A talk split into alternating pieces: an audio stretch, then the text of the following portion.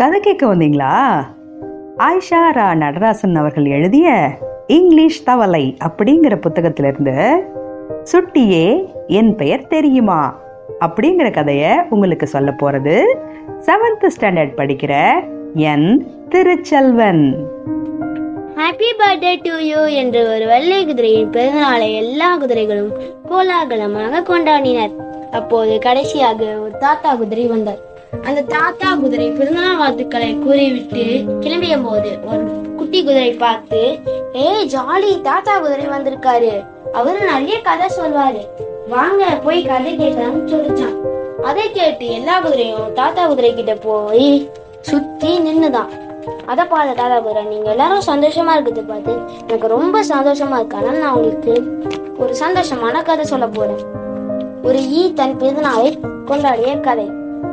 தன்னுடைய பிறந்தநாளை தடல் புடலாக பல ஏற்பாடுகளை செய்த ஈ எல்லா ஏற்பாடுகளும் செய்து முடிக்கும் போது அதுக்கு திடீரென்று அதன் பெயரே அது மறந்துவிட்டது. அது பல முறை யோசித்தது. நான் எந்த இனத்தை சேர்ந்தவன், நான் எந்த உயிரினம், என் பெயர் என்ன என்று யோசித்த ஈ புலம்பியே இருந்தது. அதுக்கப்புறம் அதுக்கு ஒரு யோசனை வந்துச்சு. எல்லா விருந்தினர்களுக்கும் வரத்துக்கு ஒரு நேரமா இருக்கே, நம்ம அதுக்குள்ளே யாருக்கிட்டே போய் நம்ம பேரை தெரிஞ்சுக்கலான்னு முடிவெடுத்தது அந்த ஈ. அதனால அதோட பயணத்தை தொடங்கியதான். ஃபர்ஸ்ட் போய் ஒரு கன்றுக்குட்டியிடம் கேட்டது, கொழு கொழு கன்று என் பெயர் என்ன உனக்கு தெரியுமா என்று கேட்டுச்சு. சீச்சி, எனக்கு தெரியாது, வேணா என்னோட அம்மா கிட்ட போய் கேளு என்று அந்த கொழு கொழு கன்று சொன்னது.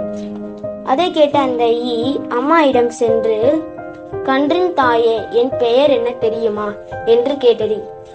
எனக்கு தெரியாதுப்பா, வேணா அந்த மாடு ஓட்டுற பாட்டி கிட்ட கேளு அப்படின்னு அந்த மாடு சொல்லிச்சான். அதை கேட்ட அந்த ஈ மாடு மேய்க்கிற பாட்டி கிட்ட போய், மாடு மேய்க்கும் பாட்டியே என் பெயர் என்ன என்று கேட்டது. மாடு மேய்க்கும் பாட்டி, ஐயோ எனக்கு தெரியாது, வேணா என்னோட கைத்தடி கிட்ட கேளுப்பா அப்படி சொல்லிச்சான்.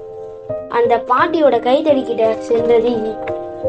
பாட்டியின் கைத்தடியே என் பெயர் என்ன தெரியுமா? எனக்கு தெரியாதேப்பா, வேணா என்னோட முன்னோரான அந்த மரம் கிட்ட போய் கேளு.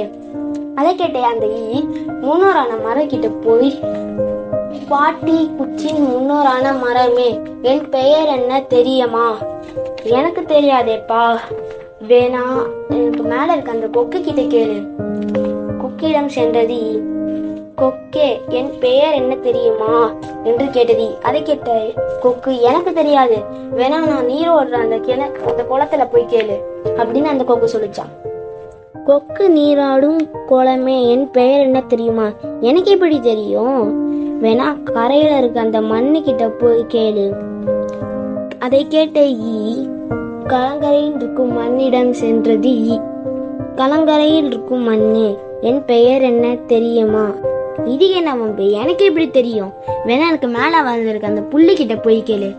அதை கேட்ட அந்த ஈ சோகமாக புள்ளிடம் சென்று, என் பெயர் என்ன தெரியுமா மண்ணுக்கு மேலே வளர்ந்த புள்ளே என்று கேட்டது ஈ. ஐயோ எனக்கு தெரியாதேப்பா, வேணா அந்த எனக்கு சாப்பிட்டு வளர்ந்துருக்க அந்த குதிரை கிட்ட போய் கேளு அப்படின்னு சொல்லுதான். அதை கேட்ட அந்த ஈ சோகமாக அந்த குதிரையிடம் சென்று, அழகிய வெள்ளை குதிரையே என் பெயர் என்ன தெரியுமான்னு கேட்டுச்சான் அந்த ஈ. இது கூட உனக்கு தெரியாதா, சிரிச்சுதான். டக்குன்னு அந்த ஈக்கு அதோடைய பேர் ஞாபகம் வந்துச்சான் ஈன்னு. அதை கேட்டு சந்தோஷமா துள்ளி குதித்து அந்த குதிரைய அதோட பிறந்தநாள் விழாவுக்கு சிறப்பு விருந்தினரா கூட்டிட்டு போச்சான். அந்த தாத்தா சொன்னாரு, பாத்தீங்களா மனுஷங்களுக்கு கூட தெரியாத இது நம்ம குதிரை இனத்துக்கு தெரிஞ்சிருக்கு.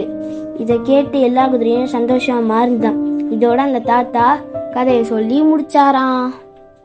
சுவைபட கதை சொன்ன திருச்செல்வனுக்கும் சிரிச்சுக்கிட்டே கேட்டவங்களுக்கும் நன்றி.